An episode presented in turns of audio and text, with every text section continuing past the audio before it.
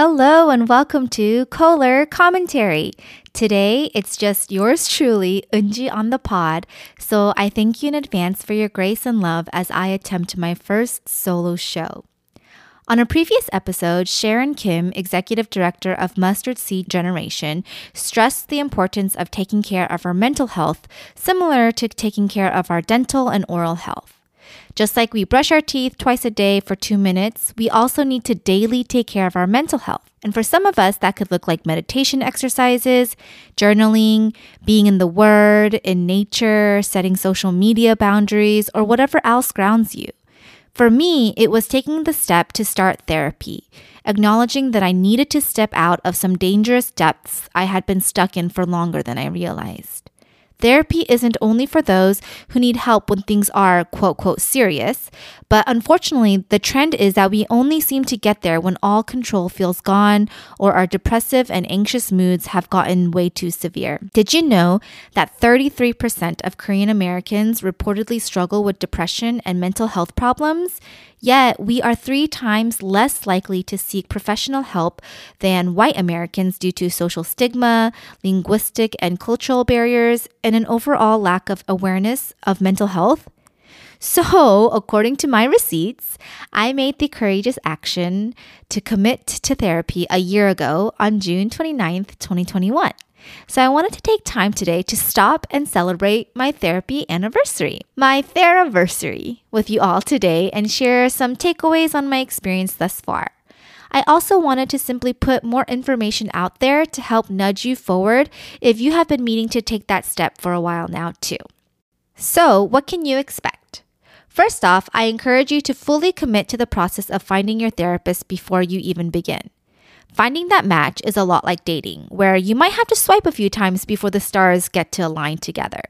In January of 2021, Matt and I actually tried to go to therapy together because a lot of the conflicts were emphasized within our marriage. We wanted access to free sessions under his psychiatry residency benefits, but after a couple sessions, it was quite clear to me that this would not be a fit.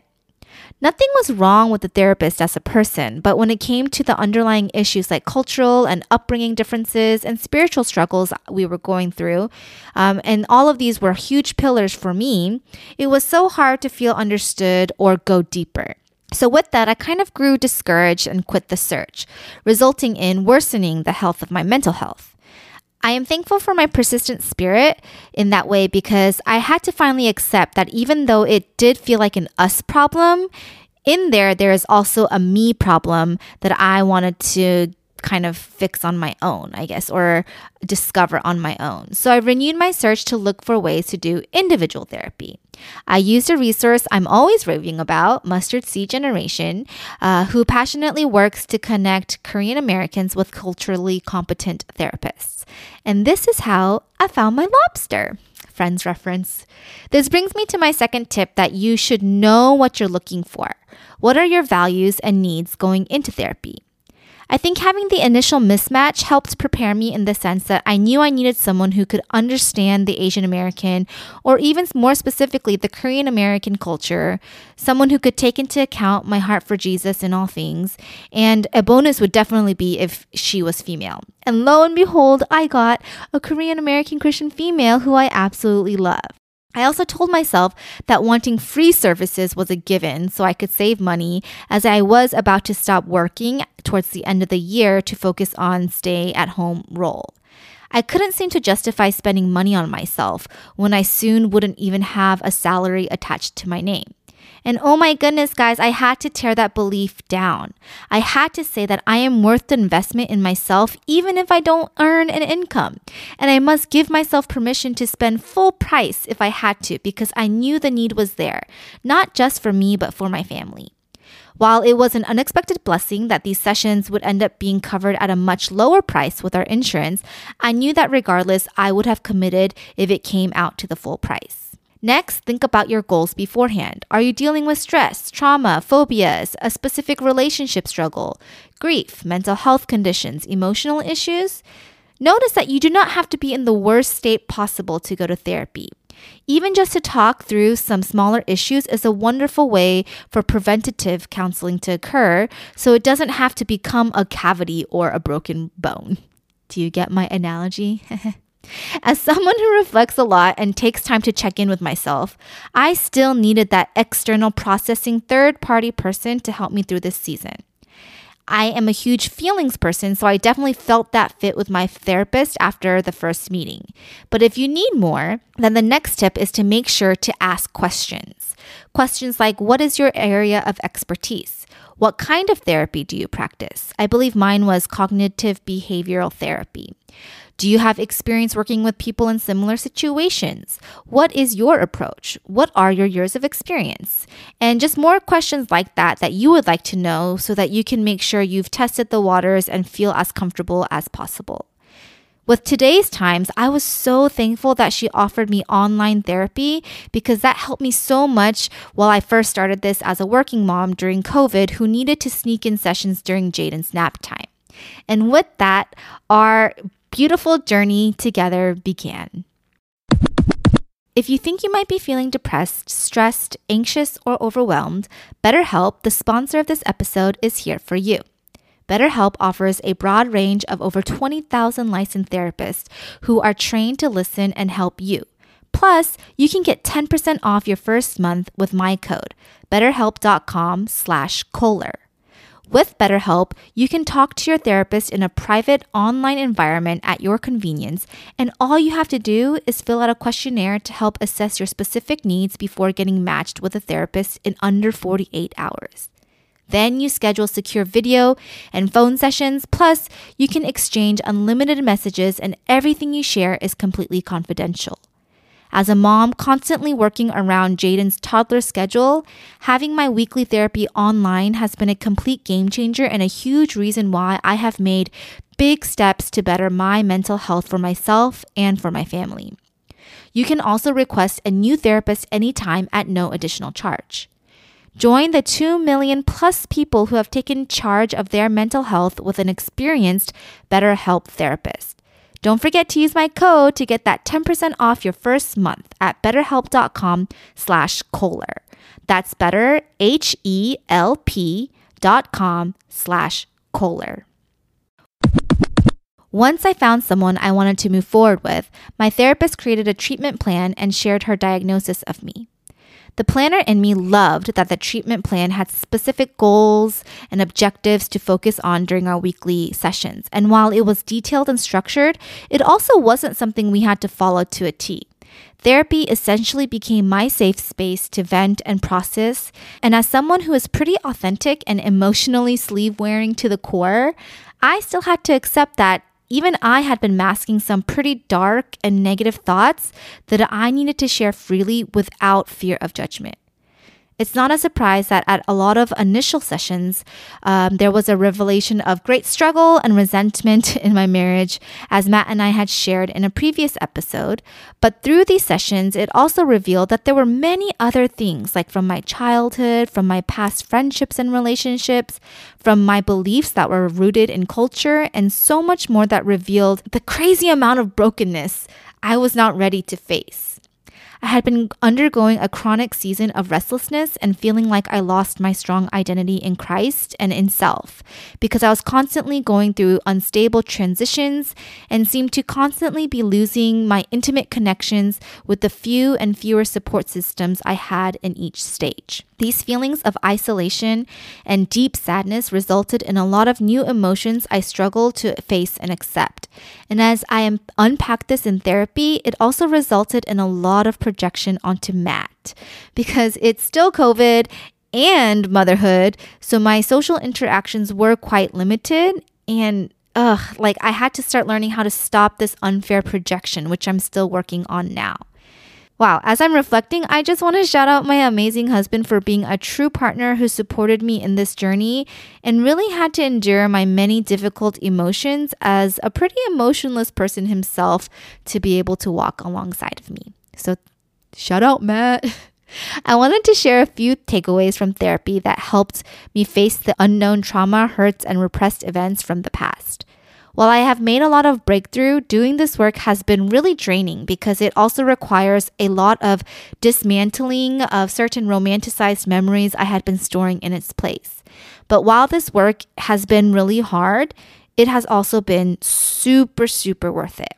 My first takeaway is realizing how many false identities and beliefs I created and ingrained into my mind over the past eight years. We shared in a previous marriage anniversary episode that I moved to San Antonio with the understanding that Matt wanted to get married that following year. So when he was no longer sure that we were compatible once I had already moved there, this resulted in a reaction I myself was really unfamiliar with. I was filled with so much in- insecurity, betrayal, and doubting my worth completely consumed me.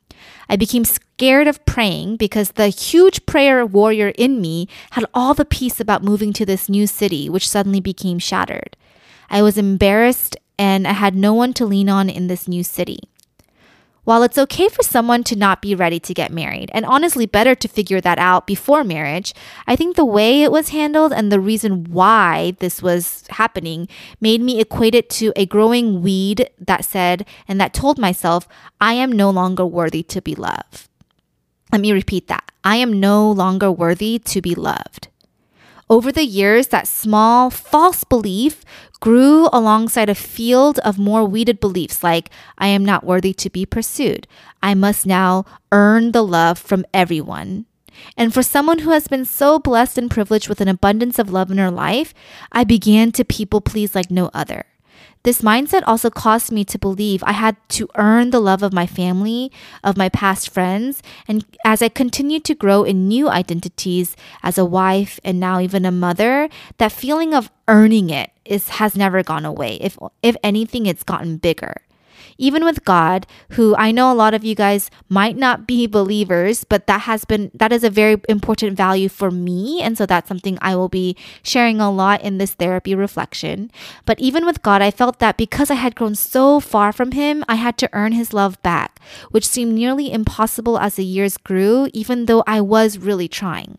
I was a poor friend to those I loved so dearly in my previous stages of life because I was too consumed with earning Matt's love that I also began to believe I no longer had a right to be their friends anymore. And even with my family, who warned me not to move for a guy, um, I think I wanted to hide my feelings of loneliness because I was scared of, and I told you so, or, you know, I knew I was constantly choosing someone else first and I was scared of hurting them. And now, as I'm sitting here unpacking all of these things and knowing these are not thoughts that they ever expressed directly to me. My, my loved ones never said this to me. These were all the beliefs that started to fill.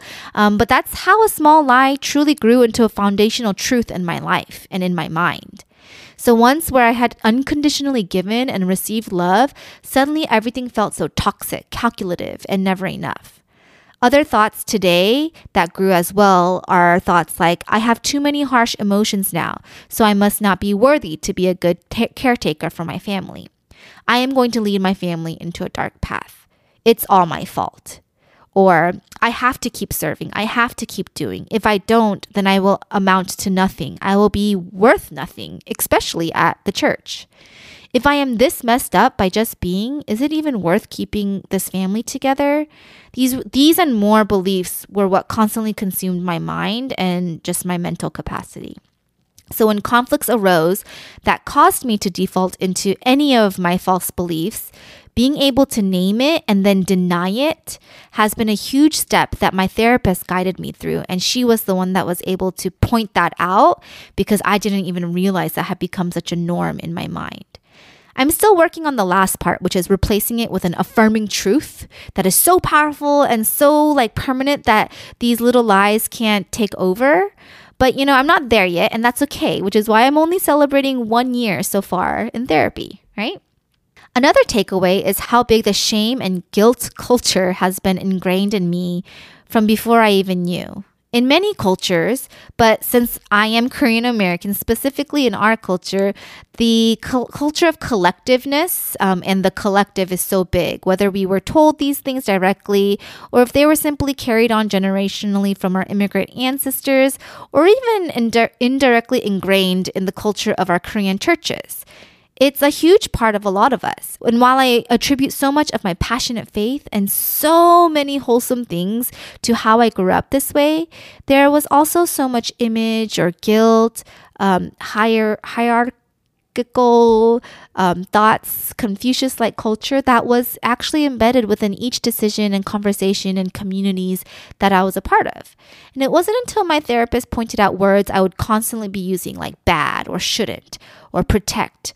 Embarrassed. How could I? After all they've done, after all the sacrifices, etc., did I realize the things I linked together like second nature. And as an addendum, I'm an Enneagram 2, which means I am part of the heart triad, driven by the dominating core emotion of shame.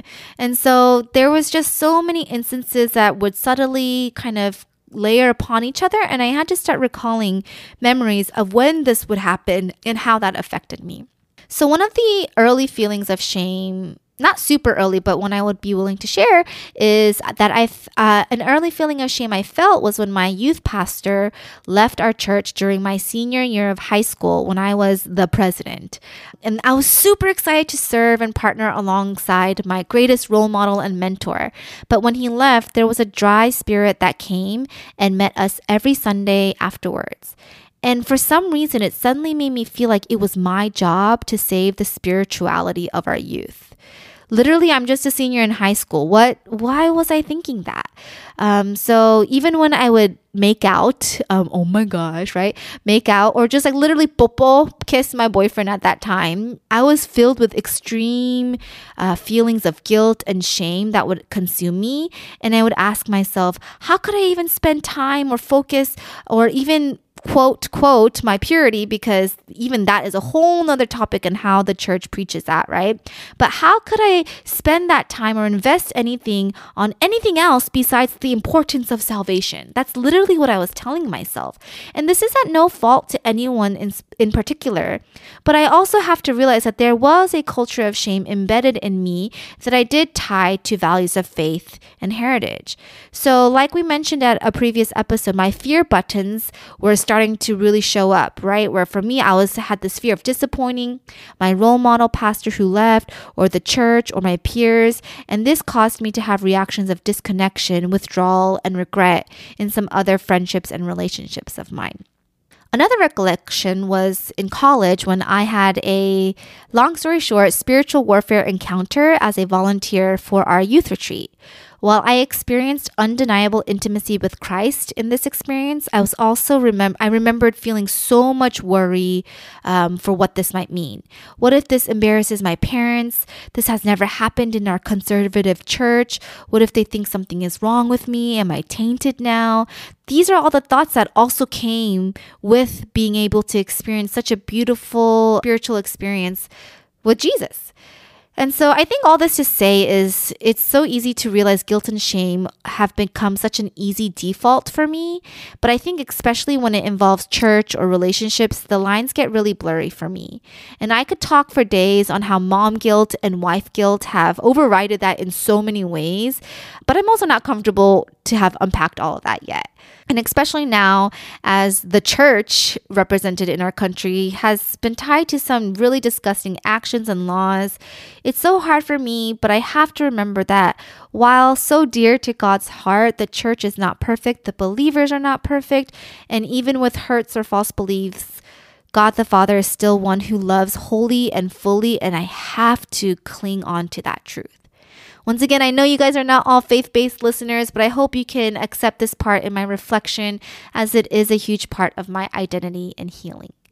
Ultimately, this guilt mode combined with the earn it belief in all aspects of my life affected my mindset so deeply. And I empathize with so many of you who have carried this type of mental load for so much longer than I have. And I hope you can take time to pause in this glorified hustle and grind life to take care of yourself and affirm yourself for who you are no matter what you do. The biggest thing for me as an Enneagram 2, a youngest child, growing up with a genuinely serving heart who was affirmed for who I was, but also affirmed for all the great things I could do and serve others for, is that I never learned how to create boundaries. My final takeaway to share today, although there have been so many riches through therapy, is that there was such a need to create boundaries for greater freedom in myself. Now, the example I'm going to give where this kind of clicked is marriage related, um, but I, I want to also once again shout out Matt for always letting us be so vulnerable on this platform. But it's the main reason I'm sharing this example is to show my extreme inability to say no. In therapy, I was venting about a conflict Matt and I had had that week. And that conflict had to be paused because Matt was going to take Jaden to daycare that morning. And when he was about to leave, he offered to bring me back some kolaches. He was trying to love on me during a fight, right? So that sounds very sweet. But the thing is, I didn't want kolaches. So I said no very clearly five times. Matt, please do not buy me kolaches. I do not want them. Do not bring any kolaches back for me, okay? Like I had to make sure he didn't bring them for me. I don't know why, but that was important for me to say. He said okay, but when he came back, he got out a plate, heated up three kolaches for me, and put it next to me while I was working. Once again, this sounds sweet, right? But the thing is, I didn't want them. I was already eating so many carbs and junk foods because of my cravings, and in general, I was feeling bloated and gross in this pregnancy. I just didn't want the kolaches. But then he lovingly and sweetly said, Make sure to enjoy them while they're hot. And he, he went upstairs to work on his stuff. So then I ate them because how could I say no to someone who was excited for me to enjoy them? And I was venting to my therapist because I was like, I set clear boundaries, right? On the front end, I told him no. Did he not hear me? I feel hurt. Why did he buy them for me? I told him no. Now he thinks I like them when I only ate them to please him. Now he's going to keep buying me food when we argue, but I really don't want that. I actually want us to save money. All these like random thoughts just kept spilling out. And while I told Matt about these thoughts too beforehand, I still had this resentment I needed to release in my session. So as my therapist listened, she responded to something like, Oh wow, that is interesting that he still bought them for you. Did you say no thank you when he put the plate down beside you? And that left me speechless. Like, uh, no, like, how could I say no thank you when he went out of his way to show a sign of love? And it clicked like that's the final boundary I have to do. And this just like blew my mind. Whether growing up it was your friend's mom, your grandma, or someone who cooked you food and told you to eat all of it because they love you so much, right? Because that is a huge love language of Asian Americans. It's just like in general, I never knew how to say no. And not just with food, but in general with an act or a sacrifice of love in a way that actually I may not have wanted or needed. But because I never knew how to say no then, I would show gratefulness, show gratitude, but also a feeling of gratitude that was linked with indebtedness, if that makes sense. And while I was working on setting boundaries on the front hand, like saying, do not buy me the kolaches, right? Even when those boundaries are ignored or unheard, right? It is my responsibility to say no thank you until the very end. This doesn't mean it's solely my fault or I am in the wrong, but I have to own that I am responsible for my feelings and reactions of resentment and bitterness that build up. Some of you are like, oh my gosh, you are terrible at this. I have such great boundaries. But others of you are relating right now and saying, oh my goodness, yes, my weight gain is my mom's fault, or my unhappiness is my boss's fault, my friend's fault, my spouse, I don't know, my kid's fault. And while it's nobody's fault, it is your responsibility to take care of your feelings. And that's something like subconsciously, I don't think I ever realized. I was actually also getting this by reading a book, Boundaries. I'm sure a lot of you guys might have heard about it. It's by Dr. Henry Cloud and Dr. John Townsend, which I've had for like 10 years, but I never opened the book. And there was a chapter on relationship dynamics and scenarios like the compliant versus the compliant. I guess not verse, but scenarios of compliant with a compliant, compliant with an aggressive controller, manipulative controller, um, non-responsive person, etc. And in all these scenarios that were presented, where it sounds like the controller or the the aggressive person would be in the wrong, when I was reading it, it was actually not in the wrong, but it was the responsibility of the compliant person to speak up and share where their discomforts lied and where their boundaries were crossed. And I felt so offended reading this chapter because I have been the compliant person all my life, thinking it was the selfless thing to do. Compliant in my family, in the church, at work, at school. Literally, my Enneagram is Enneagram 2, which is also the compliant.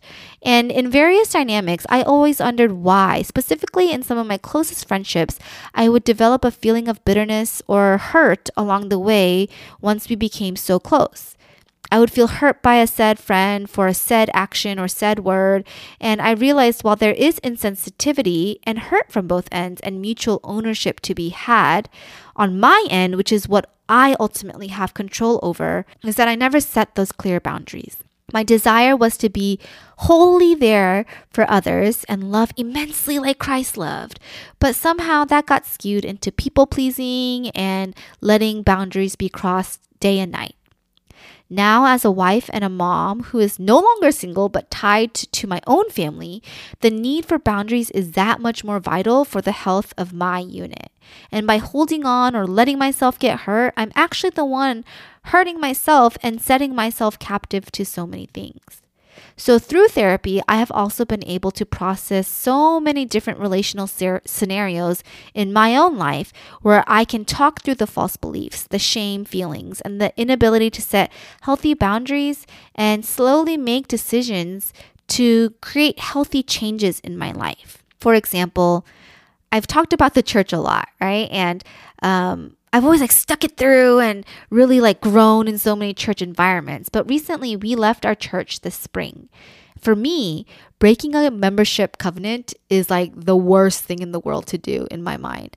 I'm breaking a promise to God, an oath I made in front of a congregation. And in a sense, I felt like if I leave a church, or in this case, with Matt, we left a church, then I failed. And as I would share certain things in, in therapy over that year, I knew that while we were t- attending a church that had such strong teachings rooted in the Word, and it did have a good congregation, the messages I was constantly hearing and digesting were that I'm not serving it enough.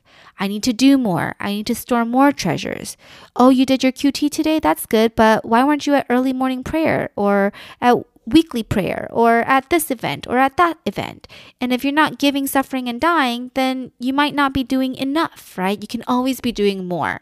And while this is so true and it's actually a grounded truth of serving and loving with good intention, the state of where I was mentally and the many false beliefs I had shared that were only growing and so ingrained inside of me were so weak to constantly hear this message without also coupling it with very uplifting ones, I guess. And so I would leave service or small community or ministry settings being so hard on myself, telling myself, because you have a bad relationship with God, or because your husband is busy, or because you're a mom now, etc., etc., etc., you can't serve to the amount this church requires, and you'll never be enough. And once again, right, this is my mental state telling me these lies. Um, and it wasn't healthy for me to stay a part of this environment this wasn't like a direct blow from the church. So if you still go there, don't be offended. Don't take this personally. This is just my experience, which is my valid experience. Um, it was a belief that kept destroying me rather than setting me in healthy ways. And while I tried really hard to ignore it, I'm so thankful that I was able to share a lot of things in therapy because it did help me understand one, that God loves me all the time. God loves me even if I leave this church. God loves this church even if I leave this church. And, you know, everyone is imperfect. Breaking a covenant does not mean I failed at faith, and He is still waiting for that relationship. My mental health has drastically improved since leaving, and we left so that we could intentionally heal before we move on to a new um, city. And I'm just really proud of myself for making a brave step of faith rather than staying due to fear of judgment or duty or obligation, um, things like that. So that was something that I was so proud to share with my therapist and just like wins in that and, and still keeping me accountable to fill that cup with things that are righteous and, you know, aligned with faith as well. Another example is in my family. I did re- recognize how enmeshed we are. And a lot of immigrant families might be. So, love you. Oftentimes, we focus on each other's needs and goals just as much as our own. and we own them just as much as our own. And as the youngest, it has been such a fulfilling thing to always have had such a close knit family growing up. Definitely, we had our own identities and lives and experiences. Um, however, I do think over time, with life changes and city changes, we did slowly become a bit over involved. I also personally began to see more conflict come from me or due to me because I had to unwillingly disagree with things as I became a wife and a mother. And now I am called to align with my husband or create my own decisions to, to form my own sense of identity as I take ownership of my first and foremost family of three. But as a people pleaser, right? This tore me apart because I always felt like my role in my family was to be the obedient one growing up. Whether or not that was expected or put on me, that's kind of where I felt my role was best. And so, as this seemingly changed because of things I could no longer easily go with the flow with, I had so much anxiety hoping no one would feel less loved or hurt by the many differences or disagreements we began to have.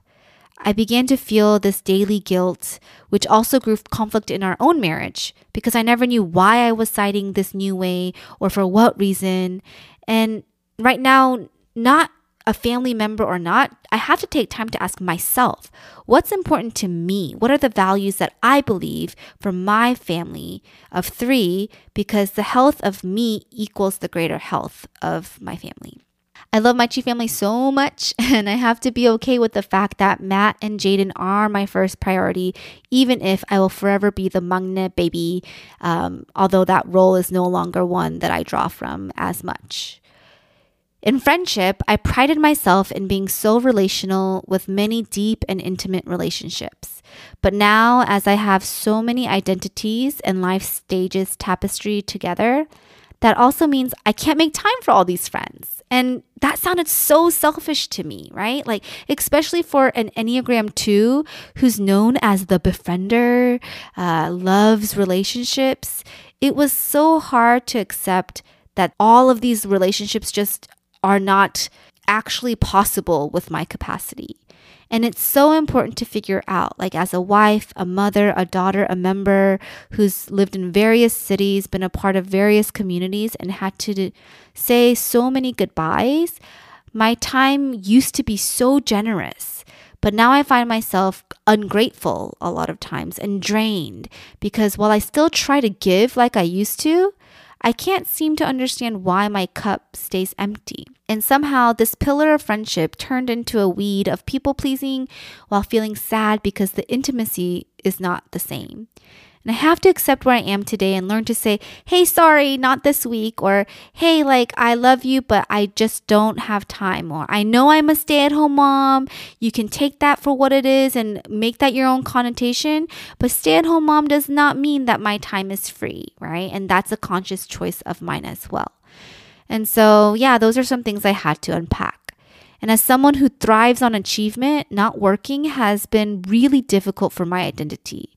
Feeling like earning money equated to worth of some sort and being a mom or a working mom, as society also glorifies, or being someone that is worth showing my parents' sacrifice for all that they did, worth in providing for my family or for Jaden, and so much more. But if I if I went down that road, that would be like a whole nother episode.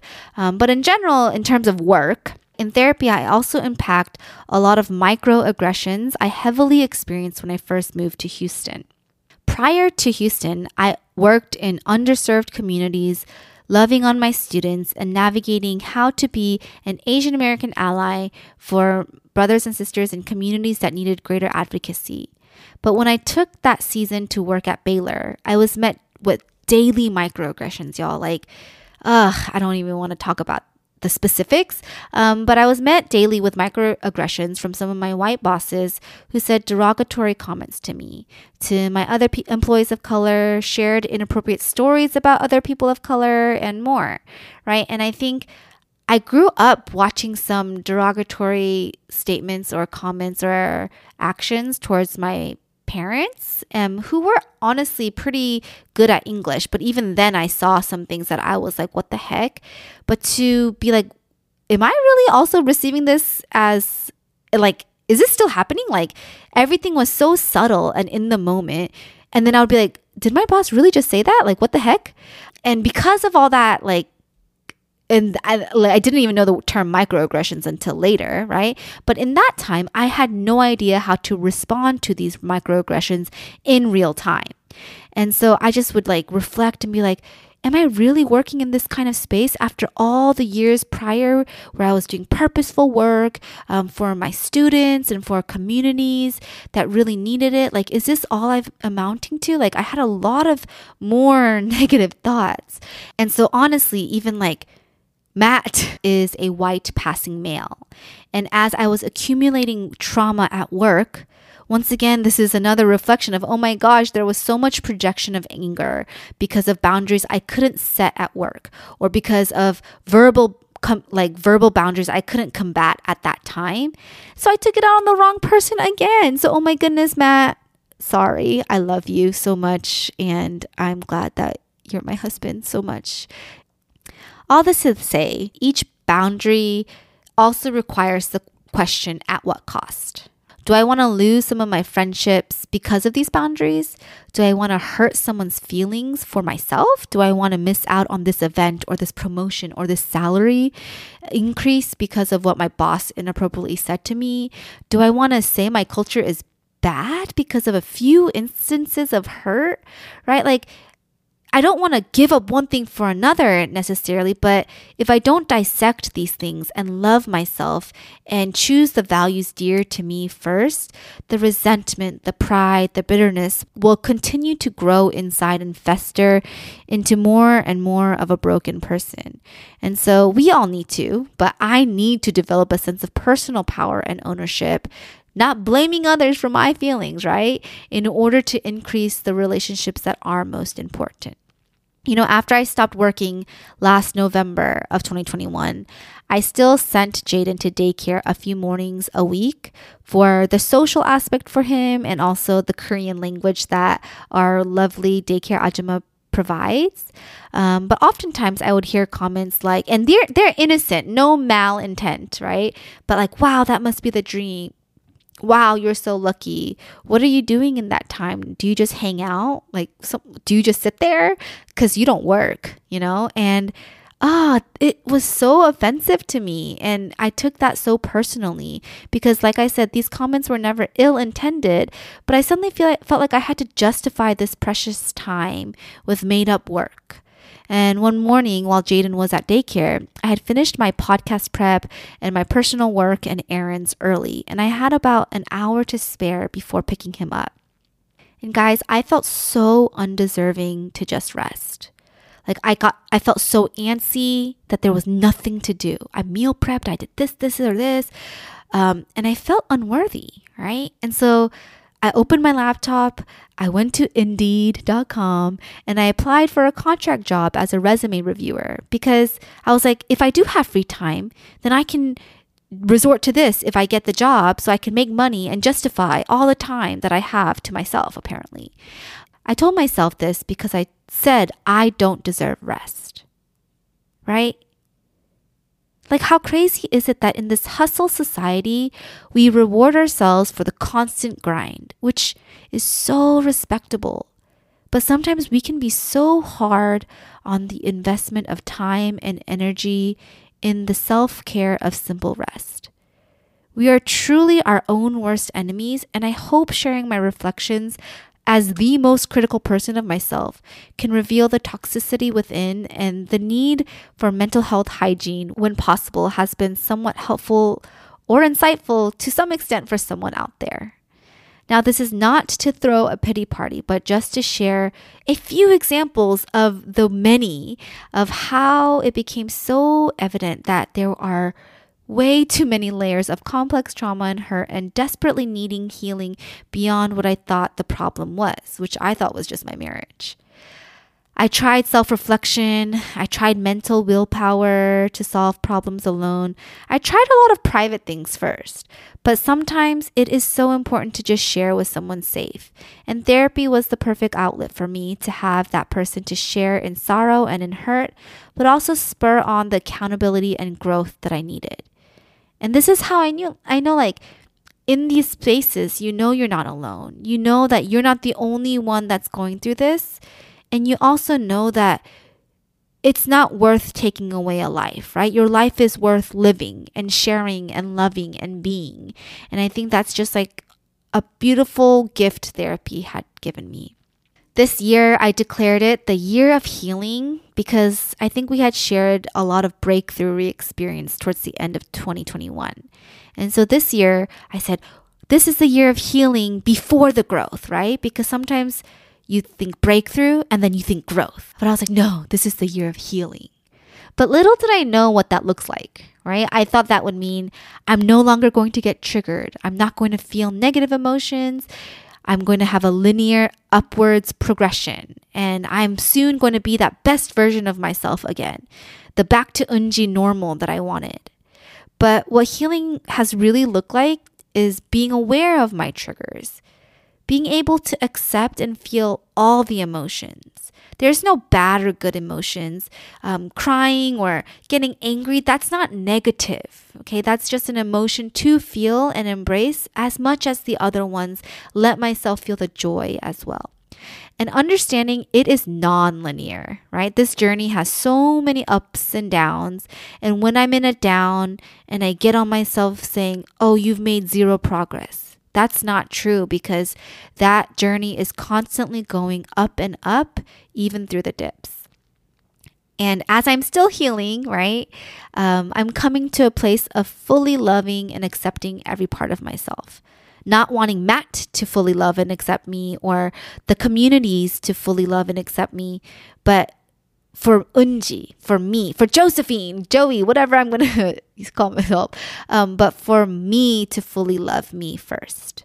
And as I continue to be in this tension of healing, I'm reminded in tears that I'm God's beloved. Even when I still struggle with anger, bitterness, unforgiveness, and faithlessness, I don't have to go back to Him once I've figured it all out, once I'm whole again, right? He wants to walk with me in this hurt. And I think that's just something that's been really difficult for me to accept because I've wanted to become perfect for him. One of my favorite songs growing up was in Spanish as we would go to Mexico every year for missions. And it went like this. Heme aquí, or heme aquí, yo iré, Señor, envíame a mí que dispuesto estoy. Llevaré tu gloria a las naciones. And it means like, here I am, Lord. Send me, invite me, just as I am. I will bring your glory to the nations. And it, it just like was such a simple hymnal type song, but it meant so much to me. But over time, I began to ignore I think the most important part, the here I am, just as I am. And instead, I became so passionately focused on the use me, Lord. I will go. Invite me, Lord. I will bring you glory. If a friend goes astray, use me.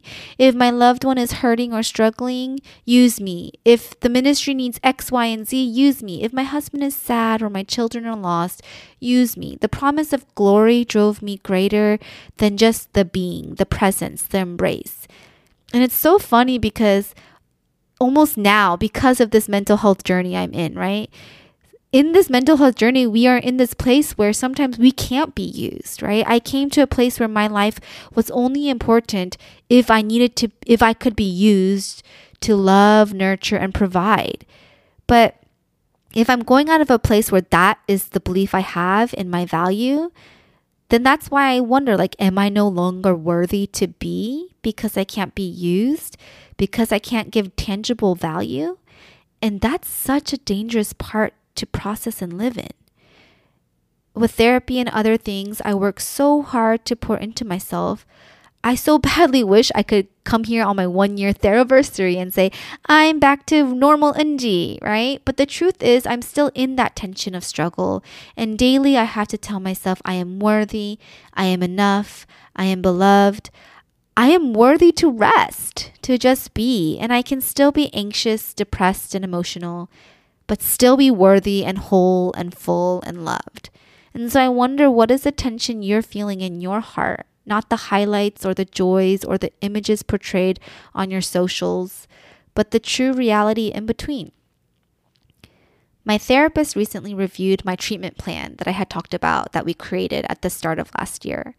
And there were actually so many wins. And that sounds surprising because I feel like all I do is focus on the negatives. Um, when I actually had so much growth and so many gains to be proud of, even if my feelings tell me otherwise. And so we recently changed the treatment plan and updated it because I had actually improved so much. And I'm excited for this next year and what that looks like. We're moving this month, Matt's starting a new job, and I'm about to become a mom of two, right? And we're restarting in another home base and looking for a new community. And while that does still give me a lot of anxiety, I'm so grateful for the work I put in this past year, knowing that there's always room to grow, but there has been so much freaking healing that has come. And so, yay, go Unji, good job. As Jaden would say, good job, Amma. Some of you may have been able to relate. And some of you are in trenches far deeper and harder than I could ever imagine. And I am so sorry for what you might be going through. My hope is that whether it's therapy or your own intentional form of care, my hope is that you would put your mental health first and really invest in your well being. Oh, and if I could uh, describe a fruit, right? Fruit is my theme.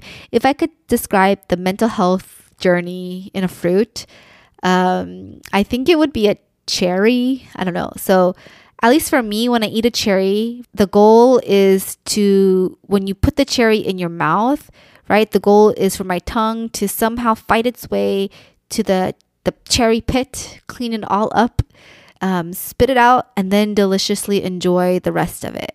And I think that pit part is where I am right now, right? Where you know you pop it in and things are good and you're like yeah i'm gonna enjoy this but then you gotta you gotta dig out that pit. You gotta dig out the weeded beliefs that i, I keep talking about. And you have to be willing to get that pit clean. There's no like shortcut to that pit. Or i guess you could cut it with your with a knife but then you don't get some of the good stuff right? And so once you spit out that pit and you're like, yes, then you really get to savor all the goodness that comes. And so I don't know, I feel like maybe as I think about it and where I am in the process of cleaning up that pit, right? And I can't wait to spit it out, but I'm still cleaning up that pit. And I hope that um, I can, I'm excited to savor all the goodness that is to come. Anyways, I want to raise my glass as I reflect upon this year and cheers to another year of therapy ahead. Uh, thank you guys for celebrating my Theraversary with me today. That's all on Kohler Commentary. Thanks for listening. Wow, I can't believe I kind of exposed bits of myself like that. Um, feeling a little vulnerable here, um, but nonetheless grateful. And while there are greater depths I didn't cover in therapy, there are things we can keep private as well. I just want to thank you for taking time to listen and celebrate the wins with me today. I would love to connect and hear your own journey someday over coffee or even better on the podcast itself if you would like to share your own powerful story because I believe you do have one. If you feel convicted to bless yourself and others with your own experience, please email kohlercommentary at gmail.com so we can get it on the calendar and talk. If you enjoyed this episode, make sure to rate it five stars and subscribe so you never miss another. Go to at Kohler Commentary to comment your key takeaways and share what you want to hear about next. I would love to hear more from you on the topics you want to listen to. Thank you for being a part of this community. Love you guys.